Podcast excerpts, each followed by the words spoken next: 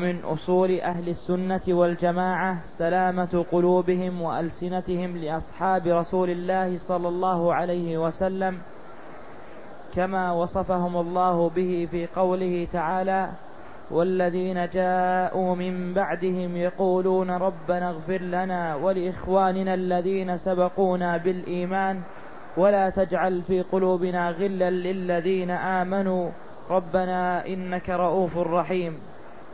وطاعة النبي صلى الله عليه وسلم في قوله لا تسبوا أصحابي فوالذي نفسي بيده لو أن أحدكم أنفق مثل أحد ذهب ما بلغ مد أحدهم ولا نصيفه.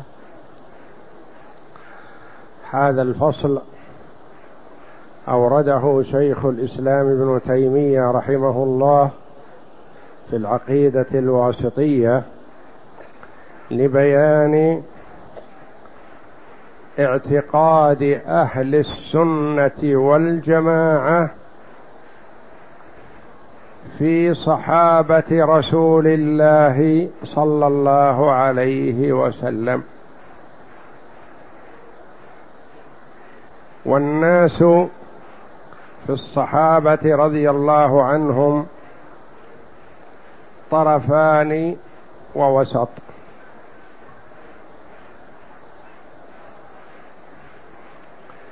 طرف كفروا بعض الصحابة رضي الله عنهم. وتكلموا فيهم وسبوهم وأبغضوهم ولعنوهم.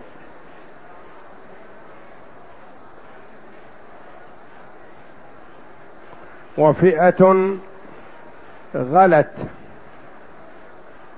في آل البيت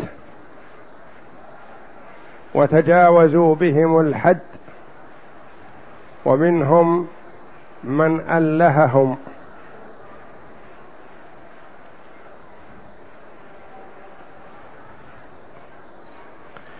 وفئة أخرى يسبون الصحابة عموما وآل البيت خصوصا.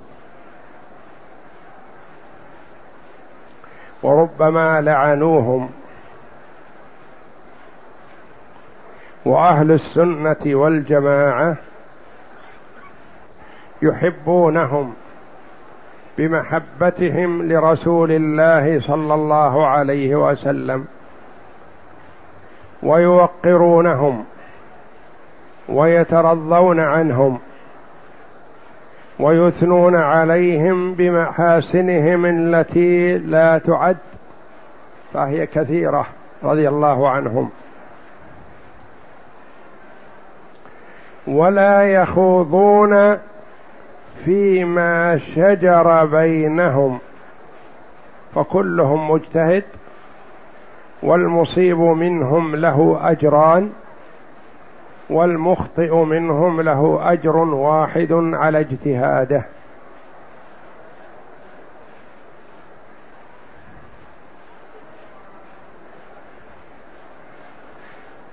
فهم أهل السنة والجماعة نحو صحابة رسول الله صلى الله عليه وسلم كما وصفهم الله جل وعلا بقوله والذين جاءوا من بعدهم يقولون ربنا اغفر لنا ولإخواننا الذين سبقونا بالإيمان. ولا تجعل في قلوبنا غلا للذين آمنوا.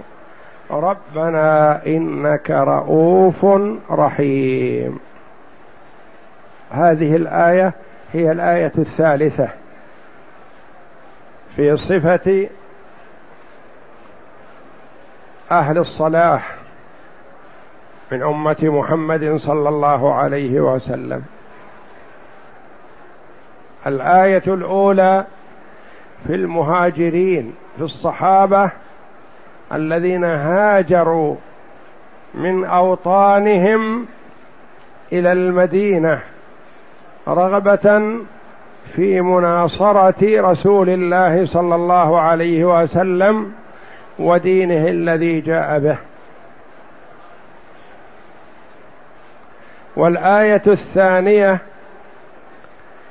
في الجماعة الذين استقبلوا رسول الله صلى الله عليه وسلم والمهاجرين بصدر رحب وواسوهم وآثروهم.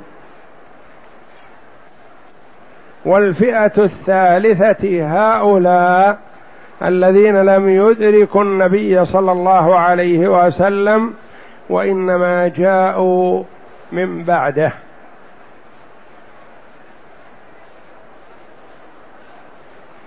فالأولون وصفهم الله جل وعلا بقوله للفقراء المهاجرين الذين أخرجوا من ديارهم وأموالهم يبتغون فضلا من الله ورضوانا وينصرون الله ورسوله.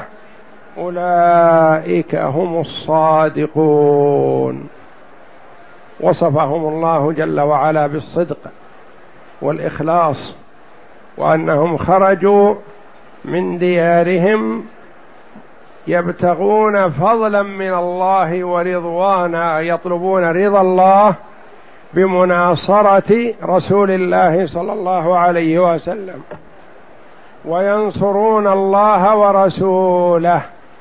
أولئك هم الصادقون.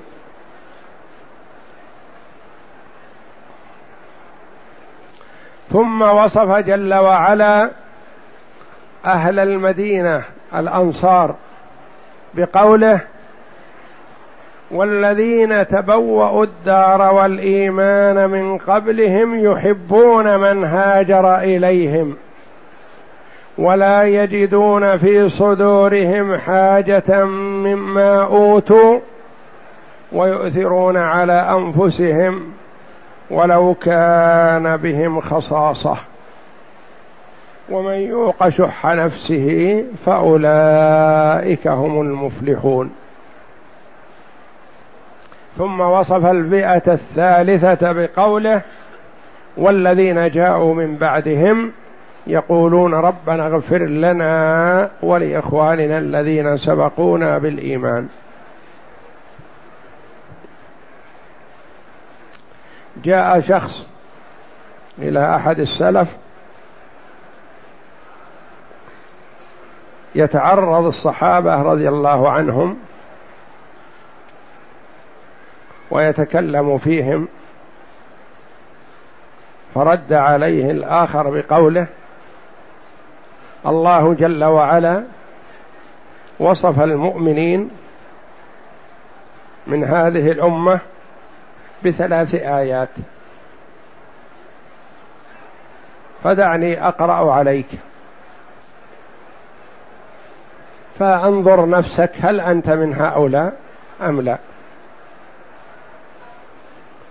فقرأ عليه قوله تعالى للفقراء المهاجرين الذين أخرجوا من ديارهم وأموالهم يبتغون فضلا من الله ورضوانا وينصرون الله ورسوله أولئك هم الصادقون. هل أنت من هؤلاء؟ قال لا.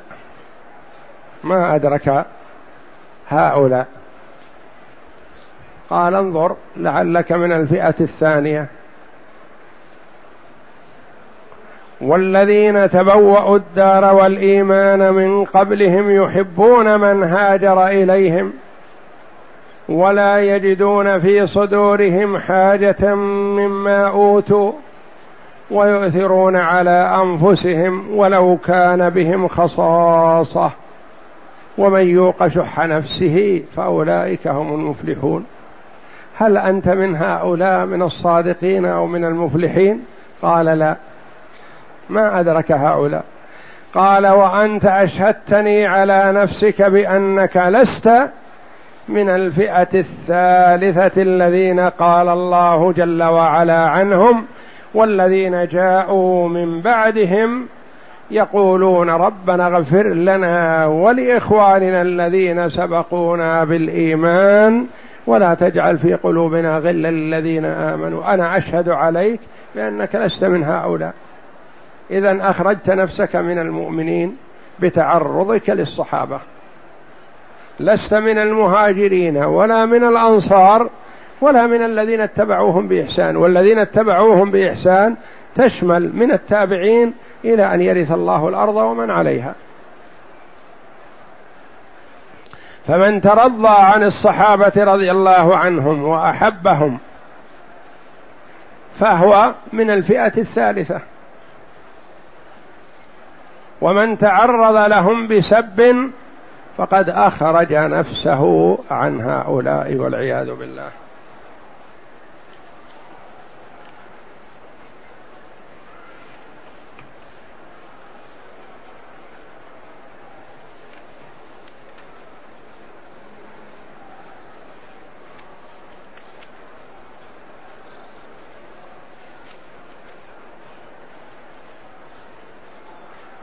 فأصحاب رسول الله صلى الله عليه وسلم لا شك أنهم خير الأمة. بمنطوق رسول الله صلى الله عليه وسلم الذي لا ينطق عن الهوى بقوله عليه الصلاة والسلام خير القرون قرني. وهذه شهادة عظيمة من المصطفى صلى الله عليه وسلم للصحابة بأنهم خير القرون من أول الدنيا إلى آخرها. من زمن آدم إلى أن يرث الله الأرض ومن عليها. يعني عمر الدنيا كلها. خير القرون قرني. الذين مع الرسول صلى الله عليه وسلم. ثم الذين يلونهم ثم الذين يلونهم. ثلاثة قرون مفضلة. والمراد التفضيل العام. وإلا فقد يوجد مثلا ممن يأتي بعد يكون خير من القرن الثاني مثلا. أما قرن الصحابة الذين أدركوا الرسول صلى الله عليه وسلم فهذا لا يدرك. فضل الصحبة لا يدرك.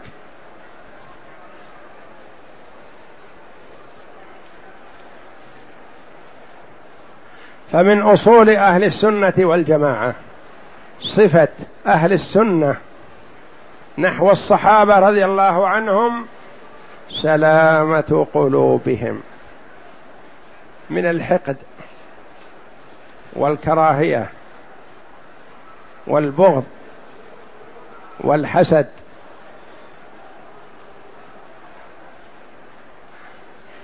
وألسنتهم سلامة ألسنتهم من الكلام فيهم بالسب باللسان. أو لوم فلان أو التعرض لفلان من الصحابة رضي الله عنهم بكذا. قلوبهم سليمة نحوهم فهم يحبونهم ويجلونهم ويترضون عنهم ويحفظون ألسنتهم من الخوض فيهم. قيل لعائشة رضي الله عنها إن أناسا يسبون الصحابة.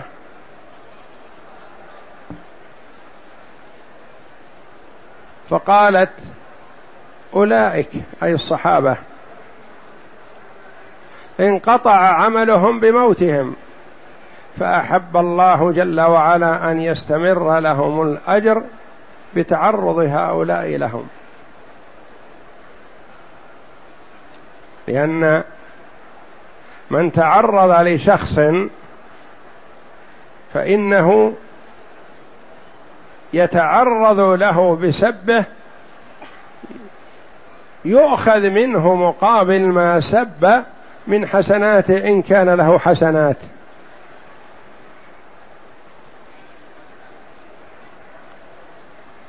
وقوم اختارهم الله جل وعلا لصحبة نبيه. وفدوا نبيهم صلى الله عليه وسلم بأموالهم وأنفسهم. تركوا الأوطان والأهل والمال والدور إلى أن ذهبوا معه صلى الله عليه وسلم فرارا بدينهم ومناصرة لنبيهم إلى بلد لا يعرفونها. كانوا فيها غرباء في المدينة. ثم الصحابة من الأنصار رضي الله عنهم آووا المهاجرين وواسوهم في أموالهم وأوطانهم وأذهبوا عنهم وحشة الغربة. حتى إن أحدهم يأتي لأخيه المهاجري. الأنصاري يقول للمهاجري أنا ذو مال وأريد أن أقتسم مالي بيني وبينك. وعندي زوجتان. انظر أيهما أحظى عندك وأرغب. أنا أطلقها فتعتد فتتزوجها. حتى يواسي في زوجاته رضي الله عنهم. فقال له أخوه المهاجر عبد الرحمن بن عوف رضي الله عنه وأرضاه بارك الله لك في أهلك ومالك. دلوني على سوقكم. فذهب إلى السوق رضي الله عنه وباع واشترى فربح وتزوج بعد يسير رضي الله عنه.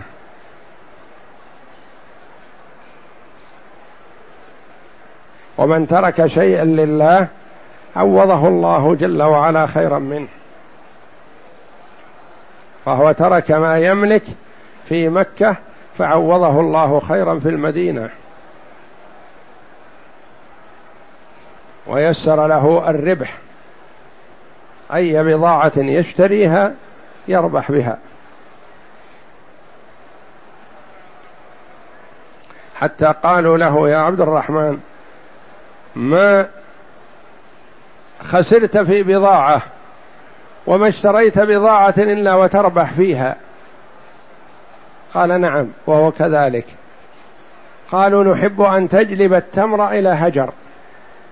كما يقال في الخاسر في بضاعته كجالب التمر إلى هجر لأن هجر بلد التمر.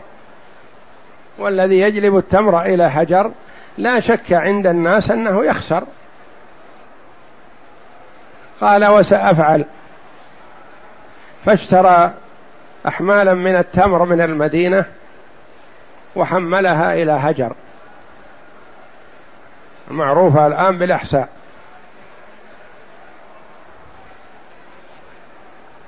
توجهت هذه التمور الكثيرة من المدينة إلى الأحساء. لتجلب في بلد التمر. فلما قاربت الوصول أصيب أهل البلد بشيء ما في المعدة. قالوا علاجه تمرات من تمر المدينة من تمر يثرب. وإذا بتمر اليثرب يصل إليهم. فيباع بقيمة أضعافا مضاعفة والتمور عندهم كثيرة متيسرة فيربح فيه ربحا عظيما. يباع بالحبة والحبتين كعلاج.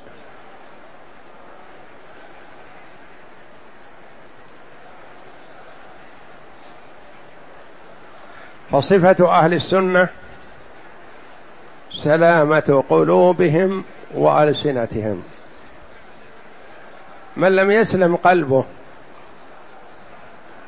نحو الصحابة يعني كان في نفسه بغض أو كراهية لبعض الصحابة رضي الله عنهم هذا ليس من أهل السنة والجماعة. لأنه أخرج نفسه من صفات المؤمنين في الآيات الثلاث. أو من تعرضهم بلسانه بسب أو لعن أو مقت أو كراهية أو إشاعة لما يظنه من مساويهم محبة في إشاعة مساويهم. فهذا أخرج نفسه والعياذ بالله من أهل السنة والجماعة ومن من وصف الله جل وعلا في الآيات الثلاث من المؤمنين.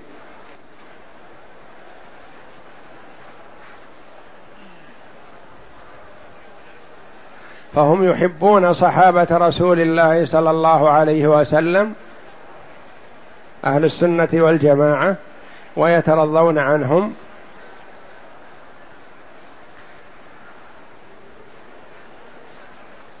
ويحملون ما حصل بينهم من أمور على الاجتهاد.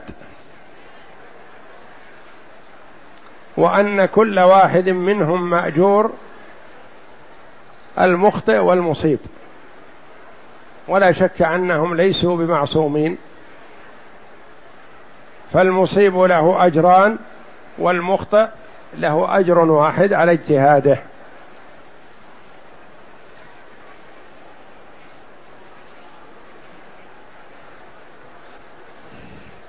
وهم أفضل الأمة رضي الله عنهم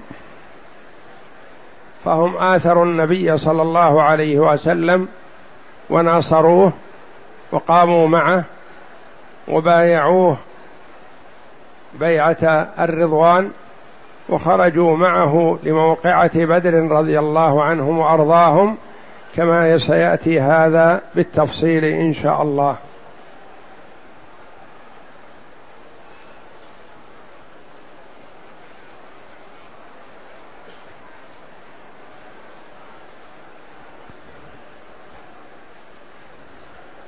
وهم تجب محبتهم رضي الله عنهم لأمور كثيرة.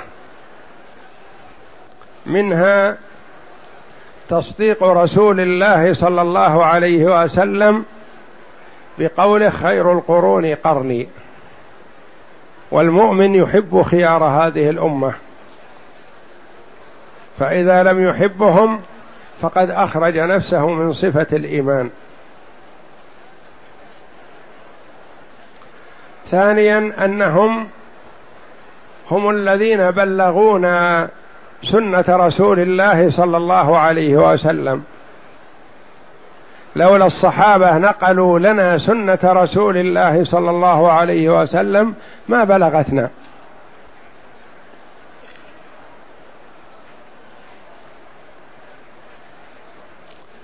أنهم ناصروا رسول الله صلى الله عليه وسلم. ووقفوا في وجه الكفر والكفار وباعوا أنفسهم لله ولمناصرة دين الله رضي الله عنهم.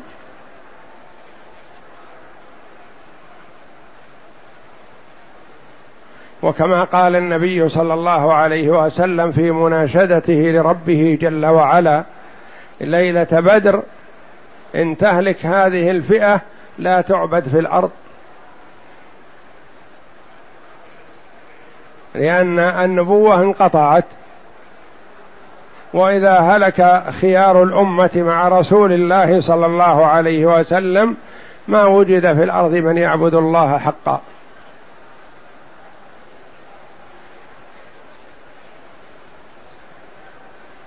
فيجب علينا وعلى كل مسلم أن يحب صحابة رسول الله صلى الله عليه وسلم وأن يترضى عنهم ويوقرهم وأن ينزه ويحفظ لسانه من الخوض فيما شجر بينهم. كما قال بعض السلف رحمة الله عليهم لما أراد شخص أن يفاضل أو يتعرض لما حصل بين الصحابة رضي الله عنهم قال قف. أولئك خيار الأمة. وقد طهر الله سيوفنا من دمائهم فيجب علينا أن نطهر ألسنتنا من الخوض فيهم.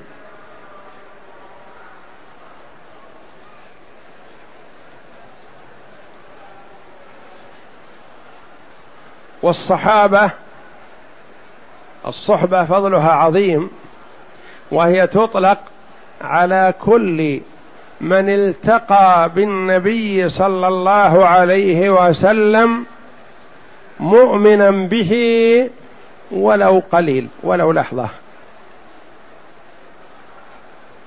لأنه قد يلتقي بالنبي صلى الله عليه وسلم وهو كافر ثم يسلم بعد وفاة النبي صلى الله عليه وسلم. هل يكون صحابي؟ لا.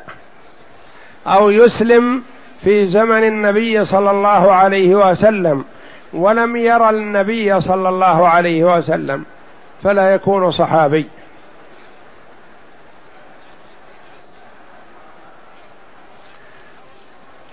إذا أسلم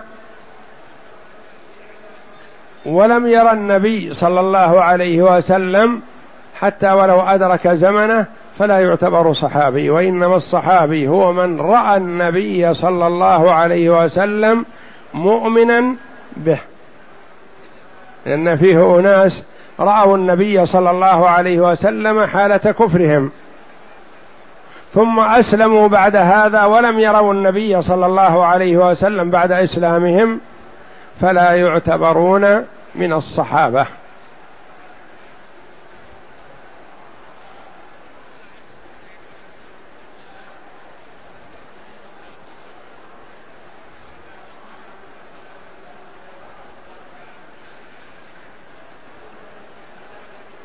يقول المؤلف رحمه الله كما وصفهم الله في قوله يعني هؤلاء أهل السنة والجماعة.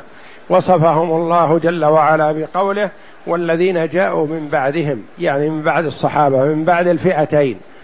الفئة الأولى المهاجرون والفئة الثانية الأنصار. والمهاجرون هم من هاجروا من أوطانهم إلى المدينة والأنصار هم أهل المدينة. فالصحابة رضي الله عنهم فئتان المهاجرون والأنصار. وسياتي الكلام على المفاضله بينهم رضي الله عنهم اجمعين. والذين جاءوا من بعدهم يقولون ربنا اغفر لنا ولإخواننا الذين سبقونا بالإيمان. فمن صفة المؤمن أنه يدعو لإخوانه المؤمنين قبله ويسأل الله جل وعلا أن يطهر قلبه من الغل نحوهم كما يطهر ألسنتهم. ولا تجعل في قلوبنا غلا للذين آمنوا. ربنا إنك رؤوف رحيم. وطاعة النبي صلى الله عليه وسلم يعني هم أطاعوا النبي صلى الله عليه وسلم الذين هم أهل السنة بقوله لا تسبوا أصحابي. لا تسبوا أصحابي. يقول عليه الصلاة والسلام لا أحد منكم يتعرض لأصحابي بالسب. أصحابي لهم فضل وفضلهم عظيم بما وقر في قلوبهم من الإيمان والإخلاص لله جل وعلا.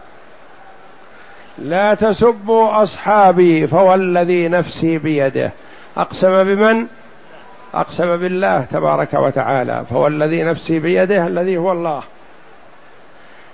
لو أن أحدكم أنفق مثل أحد ذهبا يعني لو آحد من المسلمين أنفق مثل جبل أحد ذهب ما بلغ مد أحدهم ولا نصيفه. المد ما هو؟ ربع الصاع. المد بملء كفي الرجل المعتدل الخلقة. يعني كفاه ليست بالصغيرتين ولا بالكبيرتين. هذا المد.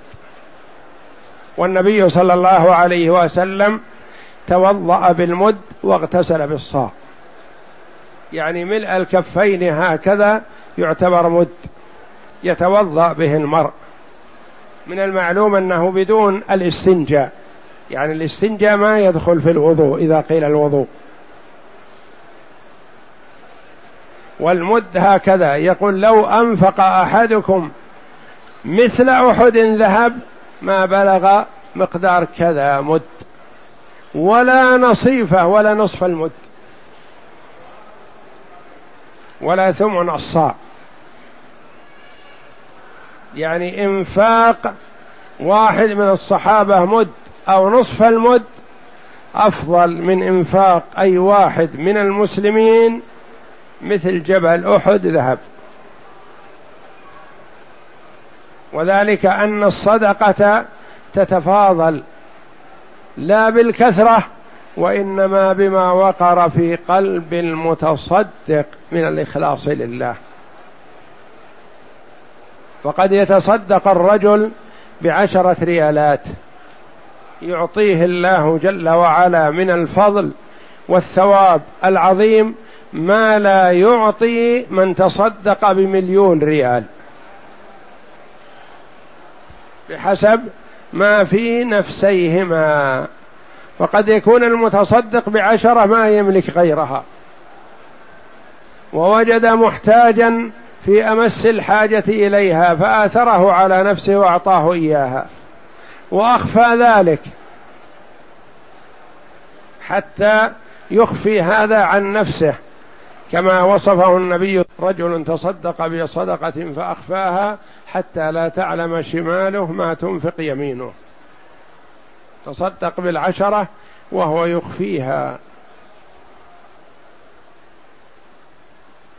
والآخر ربما تصدق بهذا المبلغ الكبير رياء أو سمعة أو عنده مئات أو آلاف الملايين وأنفق مليون منها. ما يعتبر شيء ضار بالنسبة له. لكن الذي ينفق الشيء اليسير وهو لا يجد غيره هذا شأنه عظيم. ما أنفق هذا وهو لا يجد غيره إلا طلبا لثواب الله جل وعلا واخلاصا له.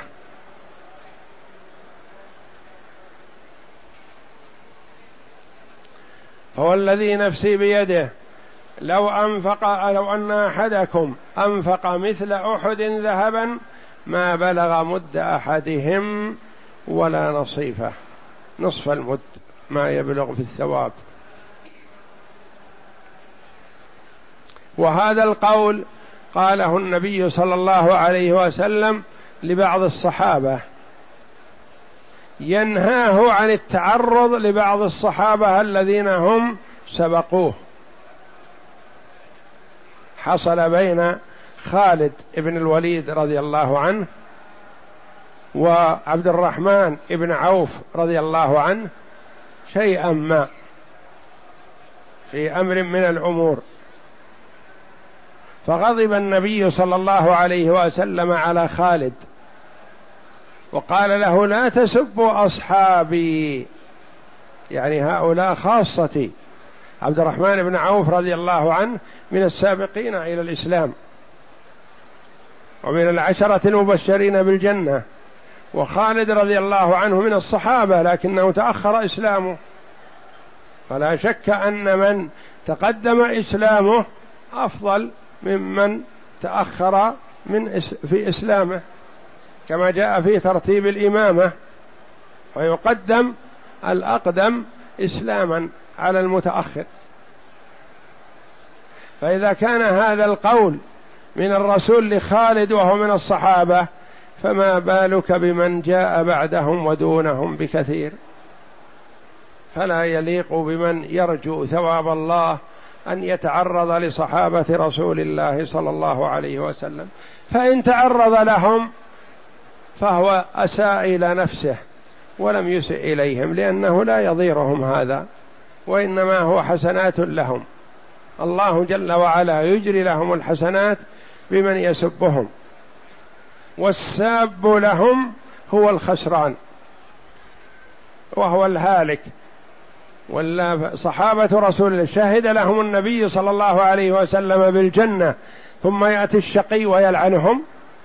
هذا تكذيب للنبي صلى الله عليه وسلم. قد يصل إلى حد الكفر والعياذ بالله. إن الرسول شهد له بالجنة وأنت تقول لا هو شقي. بل أنت أيها الساب أنت الشقي اللعين. أنت المطرود من رحمة الله أنت الذي فعلت هذا بنفسك والعياذ بالله. فالعاقل يحذر هذا ويترضى عن الصحابة ولا يتعرض لما شجر بينهم من منازعات رضي الله عنهم فهم ليسوا بمعصومين لكن لا يجوز لنا أن نتعرض لهم.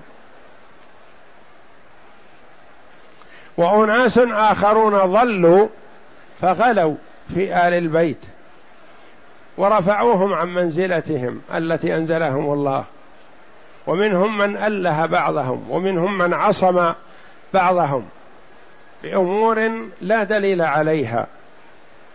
بل آل البيت لهم فضل مع الإيمان. لهم فضل ولهم منزلة لكن لا يرفعون فوق منزلتهم التي أنزلهم الله. والصحابة عموما رضي الله عنهم لهم فضل الإيمان ولهم فضل الصحبة. وخيار المؤمنون من أهل البيت لهم فضل الإيمان ولهم فضل الصحبة ولهم فضل القرابة للنبي صلى الله عليه وسلم. فنحبهم لقرابتهم من رسول الله صلى الله عليه وسلم. يعني لهم زيادة المحبة من أجل قرابتهم من النبي صلى الله عليه وسلم. أما غير المؤمن منهم فهذا لعين طريد عن رحمة الله وإن كان ابن من كان.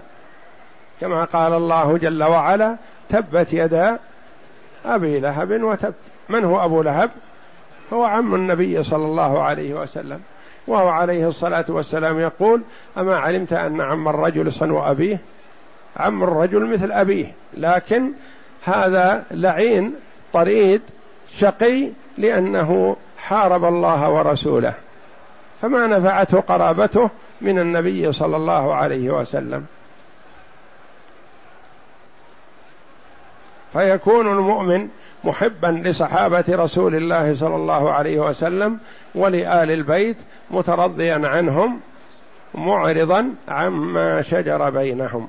ولا يرفعهم عن منزلتهم التي أنزلهم الله فلا يدعي لهم العصمة فالعصمة للرسول صلى الله عليه وسلم. ولا شك أن من أثنى عليه النبي صلى الله عليه وسلم من الصحابة فهو أفضل من من كان من أهل البيت دونه في المنزلة.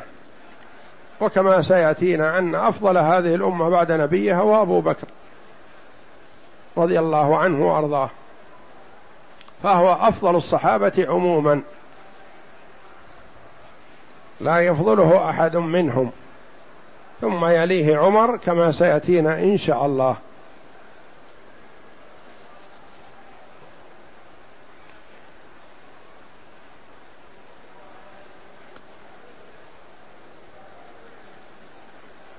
نعم يقول المؤلف إن من أصول أهل السنة والجماعة التي فارقوا بها من عداهم من أهل الزيغ والضلال لأن هذه الأمة كما أخبر النبي صلى الله عليه وسلم بأنها ستفترق ويبقى أهل السنة والجماعة إلى الحق ومن عداهم على الضلال. فمن أصولهم التي هي من الحق محبة أصحاب رسول الله. نعم. أنهم لا يزرون بأحد من أصحاب رسول الله صلى الله عليه وسلم ولا يطعنون عليه ولا يحملون له حقدا ولا بغضا ولا احتقارا فقلوبهم يعني لا يزرون بأحد أي أحد. ولا يجوز للمسلم مثلا أن يتعرض لأحد منهم بالسب كائنا من كان. مثلا هؤلاء الذين يتعرضون لأبي هريرة رضي الله عنه أو يتعرضون لمعاوية رضي الله عنه أو يتعرضون لغيرهم من الصحابة رضي الله عنهم وأرضاهم هؤلاء يعرضون أنفسهم للخطر. يحملون أنفسهم ما لا تطيق. كيف تسب من لست له بشيء في الفضل؟ نعم. فقلوبهم وألسنتهم من ذلك كله براء.